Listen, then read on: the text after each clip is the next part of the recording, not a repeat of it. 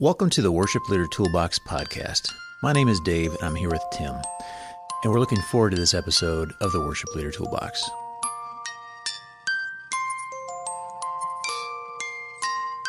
So, we are going to talk about Christmas. Now, there does seem to always be the debate that happens when you bring up Christmas too early. Like everybody all of a sudden decides that around uh, Halloween or just before, they say something like, I'm listening to my Christmas music, and everybody else on Facebook jumps on them because they think you shouldn't be listening to Christmas music until Thanksgiving's over or something like that. So I don't know why that's such a big deal. I think everybody just likes to egg it on or something.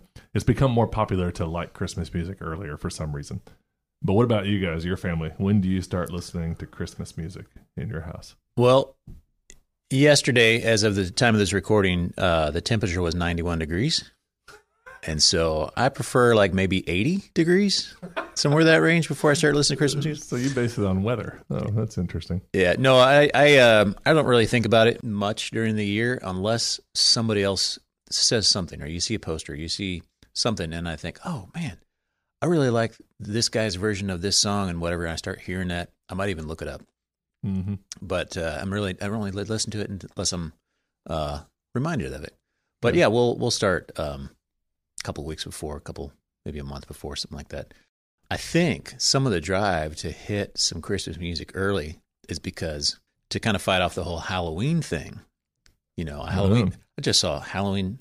See, it's uh, it's August. It's September right now, but in August, I saw Halloween decorations out at a local hardware store, and I was blown away. I didn't, okay, that's Yeah, I heard that Halloween has become the second most income driven holiday wow, next to Christmas wow. because of candy and costumes. I just I just wanted to sing some Christmas songs right then, right there. Well, I have a whole nother take on Halloween, but uh, it's too long for this podcast. But um, well, anyway, I I think we listened to it for sure by the time we set up our tree, which Mhm. is usually the weekend after Thanksgiving, Mhm. and we do that for a number of reasons. I'm not exactly sure. Um, just basically schedule in December. That's like the last free weekend before it kind of goes haywire because Mhm. in church ministry, December is a holiday month kind of, and uh, and it is for everybody probably in a lot of ways. But anyway, we started. We one of the few traditions I remember happening in our family was that we actually determined our first year of being married that we were going to start a tradition Oh, of good. having homemade pizza when we set up the tree. And Oh, so every year since the very first Christmas that we were together, we have, have made homemade pizza and set up the tree. Mhm. And the oddity is we've actually played the same CD every Oh, year too, wow, and it's a Vineyard Worship CD, wow. and it's uh and it's Christmas songs, Mhm. and so in it, in it mixed in with a bunch of other stuff. Uh, I don't know what we'll do this year because we actually don't have a CD player anymore in the house. We used Oh. to have one, but we'll have to figure out how to get that one out there. But we just sit and listen to uh, Christmas music while we do that. So that makes sense to me. And outside of that, I don't really turn on Christmas music much before Thanksgiving's over. So I'm Mhm. kind of like in the traditional camp, yeah. I guess. And and I have no idea why the debate has gotten so wound up, but people talk about you know I got Christmas music on and they get all excited and it's just kind of strange. So Yeah, some people get all excited and some people have other emotions. well, everyone seems to have a friend who listens to Christmas music early or maybe all year. And we'd love to hear from you. Head over to the Worship Leader Toolbox group and let us know when you begin listening to Christmas music. Now, you can say five weeks from now, hey, I'm listening to Christmas music, or you can just tell us right now, I've been listening to it for a month. oh yeah, a little Christmas music check in. That sounds pretty fun. That's what we should try to get going. There you go. But uh, all seriousness, there is something to Christmas planning because if you are serving in worship ministry, you have to have your ducks in a row early. You can't just decide after Thanksgiving, hey, we're going to try this song and that song. It's, you know, the ship has sailed by then. You have to know what you're doing earlier if you're going to do anything creative, unusual, new. Um, you know, you can always pull out Hark the Herald Angels Sing and sing it. But if you're going to do something a little bit different, then you really have to uh, plan ahead. And so worship teams probably get tired of Christmas music before the season even arrives. But for this episode, we're actually not going to talk about the music side. I was just thinking it might be good to um, share some of these ideas that could just be fun to implement in your worship team because it is a Christmas season and people are maybe a little more receptive to some different and unique and, and some of these maybe creative things. And so I was just going to um, have us go through this list of some things we came up with that uh, might just spark your creativity to do something unique with your worship ministry team this Christmas season. Ukuleles. that would be a hit. I'm going to push for that.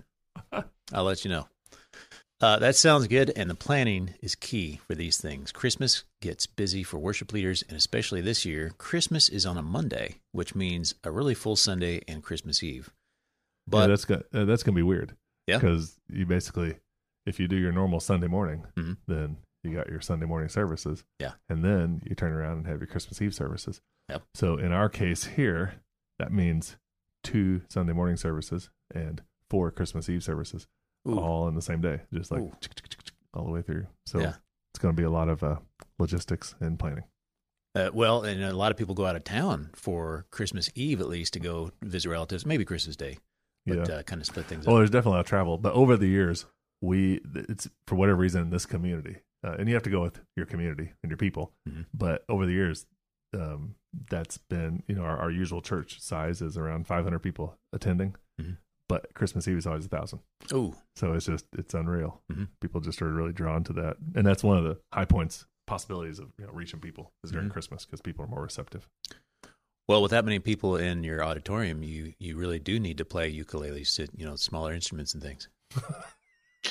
There's not enough room for guitars. We'll play no, ukuleles. No. Well, here are some fun ideas for celebrating the season with your worship teams. Number one, solos. Yeah, and I hope these ideas kind of jog people's minds. But um, it, one of the things that that happens in worship, modern worship ministry, is there's a lot of people that lead songs, but there's not as often just the traditional solo. Like I don't see that hard. Yeah, it's like somebody yeah. comes out and plays a guitar with one person singing, or somebody comes and just plays a piano with one person singing. Mm. And for whatever reason, if that's not a norm for your church, it might be a good time to invite somebody to come and do that. And and um, some people for whatever reason aren't comfortable you know uh, cranking out four or five songs for the weekend and practicing one time and then doing it at home on their own and then showing up and making it happen they might have come from a background where you practice for four or five weeks as a choir and mm-hmm. then sing one song like mm-hmm. it's the opposite I've always thought that was funny. The choirs work on one song for five weeks, and we work on five songs for one week. well, that's how jazz music works. Uh, rock music, you play three chords for a thousand people, and jazz music, you play a thousand chords for three people. That's, I've never heard that. That's really good. Well, anyway, I guess we've said enough about solos. You can kind of envision that, but especially if there's somebody you can include from your church, maybe somebody from, um, you know, that's not typically on the worship team that you just invite them. They got a great voice, but they can't commit on a regular basis, and and you can really have a power hitting moment to finish a message or something during Christmas season, and just have you know the light on a person with a microphone and a piano mm-hmm. and sing some meaningful Christmas song that really is it's such a different texture than the typical that it really could be cool. Yeah, especially if you have a young person that wants to do a solo. Ooh, yeah, that definitely. Is, that's powerful. Yep. Young or or old. I mean, like there is the feeling of uh I mean any extreme because there is the feeling of like oh holy night like mm-hmm. everybody remembers kind of that song being sung by yeah. a certain voice and if you can get that voice going mm-hmm. then that's that adds like some nostalgia to christmas and and just some interest in the in the worship flow. Mm-hmm. Number two, open house. This is an idea that we did for years, where we had an open house actually at our home, and instead of just a Christmas party that you have to have all the plans of this game, that game, this food, that food, mm-hmm. we just literally had food out and invited people to come between six and you know ten or whatever the time slot was, mm-hmm. and um, and for whatever reason that kind of really took there there's something about being in people's homes that really helps connect people like i've had conversations before with people where they've been at our house only maybe one time mm-hmm. but they will mention that i mean it's like they feel like they're they're part of our lives because they saw like another side of us or something and so um because the worship team grew it was a little more difficult to do that type of open house so we've had to like change it to uh, more of a christmas party open house at our at our actual church building mm-hmm. and that works just as well. But um, if you have the opportunity, that's a creative idea at Christmas is to invite over some people and uh, pick a day early and then a date early and then um, have people there. And maybe um, you could break it down. Like if you have enough bandwidth in your life, if you don't have crazy schedule or a bunch of kids to drive here and there and do things for the whole Christmas season, you could have just the instrumentalist over for an open house, and then Mhm. the vocalist, and then the sound people. Or you know, there's a lot of ways to do it. But the idea of an open house has always been uh, pretty cool. I've always enjoyed it. There was a thing when I was younger, and I don't remember what they called it, but there would be maybe five or ten people having open house type of things all in the same evening, and you would just go from one house to the other. Did you ever do one of those? Well, that sounds cool too. The one that I, the only thing I can think of when you say that is the progressive dinners. That's what it's called. Yeah. yeah. It's like you'd go have dessert some house, or not, you wouldn't have dessert, but Mhm. you'd end with dessert somewhere. But you'd have like an appetizer and then Mhm. salad and then a main dish and then dessert. Different houses each time. Yeah. So Cool. yeah, it's pretty wild. But but that but what you just said is cool too. I mean, it doesn't have to be the worship leader or the hired person or the main person.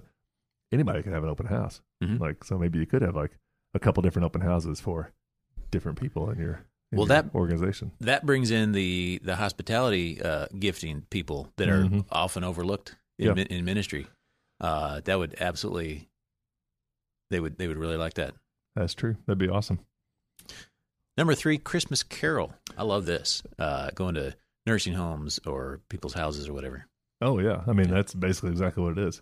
I, I know that's still a thing for churches. People like to set up Christmas caroling. It seems like that kind of thing, but Mhm. it uh, you it can lessen the music barrier. You could take a lot of people caroling, and nobody really cares Right. what it sounds like.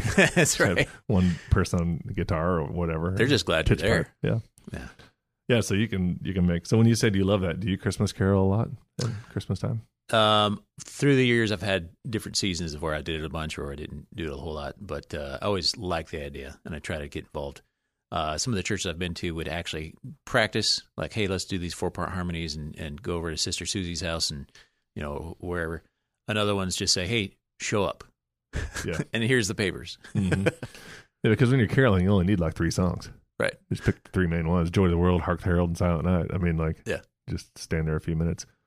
And if there is a way to end it with the um, high-powered kind of, uh, you know, home that knows Mhm. you're coming and has cookies and hot chocolate, that's like really dynamite. But And you know what goes good with a Christmas carol uh, because you're traveling and getting out of cars and all that kind of stuff? Uh, ukulele. you're determined to work the ukulele. I am. You know, this is this is going to be a ukulele Christmas. I, I tell you what, Wow, that sounds like a song. it does. It's a ukulele Christmas. Well, number four is Ugly Sweater Day, and uh, this is very theologically sound. We're we're supposed to make fun of each other, and Well, I guess where did this you- come from? You could pull theology out of here if you had to, in terms of coming as you are.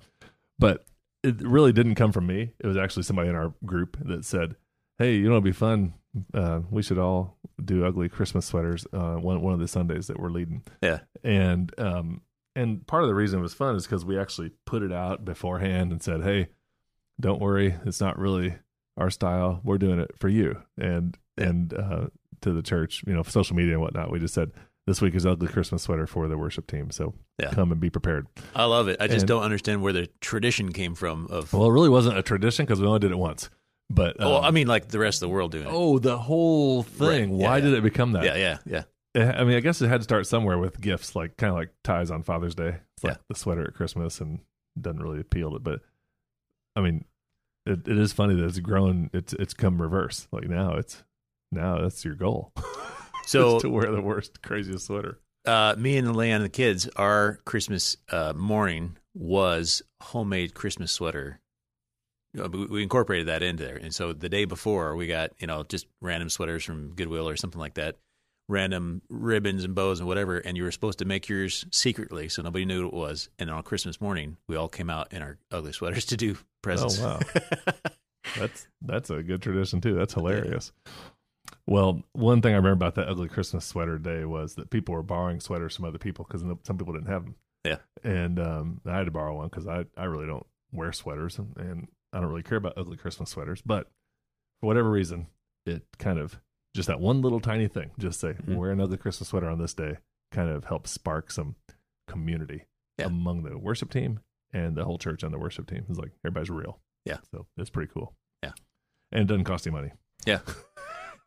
just a little bit of silliness here and there can break up the Yeah. monotony and to uh, bring people together. We did it once with orange T-shirts on when it was about three or four years ago. Halloween was on a Sunday, Hmm. and um, so we went and bought six orange T-shirts, and we spelled Jesus J E S U S on each shirt, and then we did an exclamation point on the sixth person, Nice. and um, and then we just led worship. And some people never caught on that there were words on our shirt. We had to all kind of stand together for people to catch on, but Wow. it's pretty funny. But Nice. anyway, just those little things every once in a while.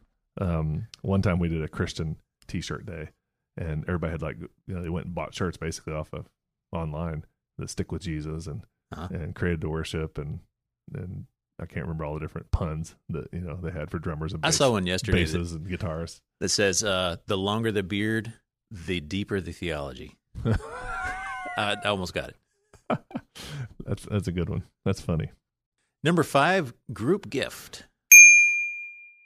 Yeah, we're on five of seven here. The group gift is just a little idea of um, kind of stocking your worship team for anything they might need. My brothers had a great one. He he showed me a picture of their um, their worship cab, I think they call it, and it's just a cabinet full of all kinds of things you wouldn't think of, like breath mints and deodorant, and just every little like capos and guitar picks, just little things that people might just need: snacks, bottled water, Hmm. cough drops, gum, just Hmm. all that. And I just think that's a neat idea this is kind of the along the lines of you know um, instead of getting everybody a gift in your ministry depending on the size of your group and whatnot um, one year i just bought a big basket of stuff invested the money i would normally have gotten everybody a cup of coffee gift card type thing from starbucks. Hmm. i just took that 150 bucks and just bought all kinds of stuff snacks and belvita bars and just things. Oh, nice, put it in a basket stuck it backstage and that was kind of the christmas gift to everybody. Nice. and so didn't cost a whole ton and it worked out neat. And a lot of that stuff just kind of slowly eked away over the year. I mean like extra picks and Mhm. quarter inch cable here and there whatever people might need You know, 150 bucks would buy a, a nice ukulele. Number six, take a break. this we could probably talk about in different ways but um one thing that i always think is a gift to the group is to do something different the last sunday of december and for this year it's going to be kind of strange because it's the um it'd be new year's eve morning which isn't as crazy as new year's day Mhm. that's like harder to get people going but um but somehow you know hitting the break a little bit after the christmas season and doing something totally different and special for the last Sunday of the year, and um, and just kind of giving people a little opportunity just to be in worship and not you know be on board. I know it's hard for like tech people and all that, but there there's ways to balance out so that you can give that people give your team uh, you know stop hitting the gas pedal after the intensity of Mhm. Christmas Sundays and special events and all that. And so we've often tried to do something unique on the Sunday after Christmas. And sometimes it's just as simple as just acoustic guitar, just the you know the worship leader person instead of everybody, Mhm. and just make it as simple as possible. But there's probably a lot of other ways to do that too. Some sort of you know a January guest artist or something, something something that just changes the flow. Mhm. People can just take a break. Number seven, serve together. And this last of the seven ideas um, was just another thought about, um, you know, serving a meal or taking a collection or buying gifts for people. Like as a worship team, build some community together by doing something Christmas seasony that Mhm. you could do together without overwhelming people's schedules, but um, you know, some way to serve together outside of leading music. Mhm. And uh, and yeah, again, I hope that just kind of jogs your memory, thinking about different ways that you could, uh, you know, be involved in that. Different different things you could do this Christmas season outside of just the good music. Mm-hmm. Yeah, Meals on Wheels. Uh, definitely visiting some people together. You know, it's nice to. I, I don't know. I'm on a nursing home kick, but uh, when you visit somebody by yourself, they love it. It's all good. When you have a group of people, they feel extra special that these many people came to see them in a nursing home. Mm-hmm. This would be that'd be a good thing to do. To Yeah, that's. I mean, Christmas Carol kind of accomplishes that too well, that's true. because That's uh, you're there, and some people say they only get visitors at Christmas, and so that's like Oh. an argument to kind of say, oh well, we got to find some other times during the year. Yeah. and and maybe even this serve together one could be that type of thing. Like, um, you know, Christmas time is when you get around Thanksgiving, Christmas. Everybody's favorite phrase is, "Well, in the new year, we're going to do this." Yeah. And you can capitalize on that by saying, okay, well, actually, January 9th, Mhm. we're all going to go here and do this. There you go. And sometimes just having that little, um, you know, marker that's a little bit farther out, everybody's got a breather from Christmas. They can actually look at it and say, ah, that's good. It's not right now. And Mhm. yeah, sure, I'll be a part of that. Mhm. so they Mhm. sign up to go to this or that. One time we took our whole team to paint um, a children's home in Mount Vernon Oh wow. and um, we just got them all down there. Everybody drove their own car, took some supplies, and we did a whole project. And it was totally unrelated to worship, Hmm. except we were together. And so, Well, I was going to ask you. Um, I've never seen a worship team um, serve together like this number seven um, before. Have you been part? Have you done that?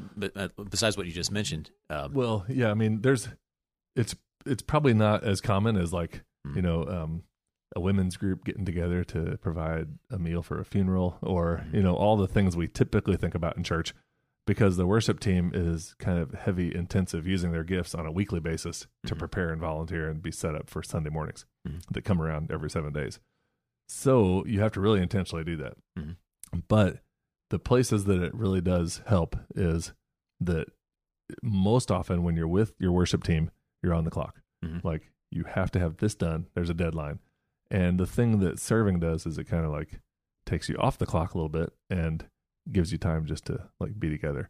And so serving is like the, the little vehicle to doing that. Because a lot of times, I mean, a lot of times it does work just to say, hey, let's get together. Mhm. But a lot of times people, just in the way the culture is, they don't prior prioritize getting together No. without a objective.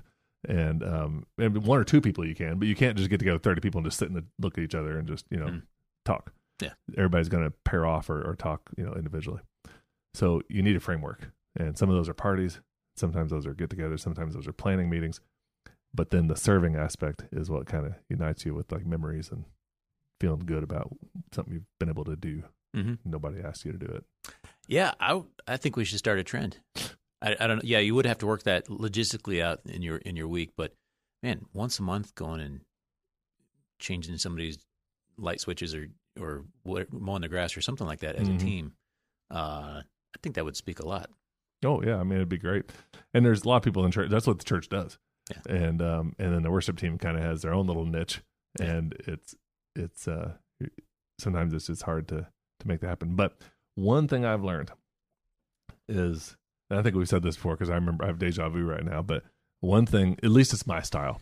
Maybe not. I've learned my style is never to get people in a regular commitment groove. And the church has a really good habit or a deep habit, maybe not good, of if something works well, they put it into the rhythm ongoing forever.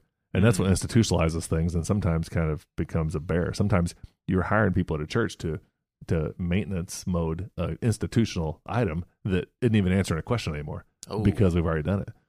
And so, um, so like if if you want your group to serve, I necessarily wouldn't start with uh, this is the first Tuesday of the month, so we got to go serve somewhere because Mhm. that puts the burden on the institution as opposed to the opportunity. Hmm.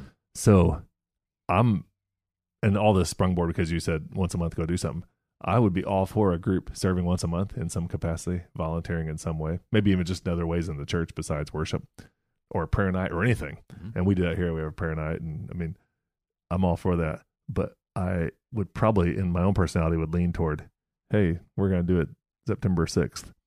And then September 6th, say, hey, we're going to do this again on October 13th. Hmm. And hey, we're going to do this again on November, as opposed to, we're going to do this every first Wednesday the rest of our lives. Oh man, and for whatever reason, I think that kind of like institutionalizes things and makes it harder for people to commit. But anyway, all those are good, and and uh, all those ideas.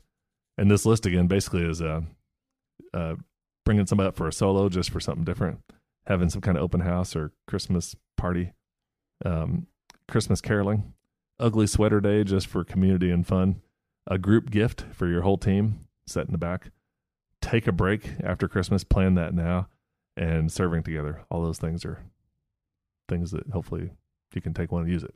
Mm-hmm. great stuff. And we might try to do a couple of these things. Um, also, speaking of Christmas music, Tim, you've got some guitar stuff. Yeah, actually, the guitar Christmas music I have is from. Um, it's just instrumental guitar that my cousin uh, Justin. Justin actually married my cousin I guess our cousin, Abby. But I always like to call Justin my cousin because he can do so much neat things. So, Mhm. but um, he recorded me several years back just playing Christmas music on the guitar. So it's just acoustic guitar, and um, and you can find it. I I need to put it on an easier website to find, but it's called Tim Price Acoustic Christmas, and you can look it up on Spotify or YouTube or Amazon or wherever you listen, Apple. And uh, Tim Price Acoustic Christmas, and and since it's just instrumental, you can use it for whatever you have going on, like playing before church or in Mhm. whatever way. So Yeah. everybody can take a listen. We'll try to put that in the show notes so people can find it easier. And tell us if you listen to it. Yeah, let us know and if you when listen, you listen to, to it. it. Yeah, that'd be great. Yeah. Well, see you all next time. See you later.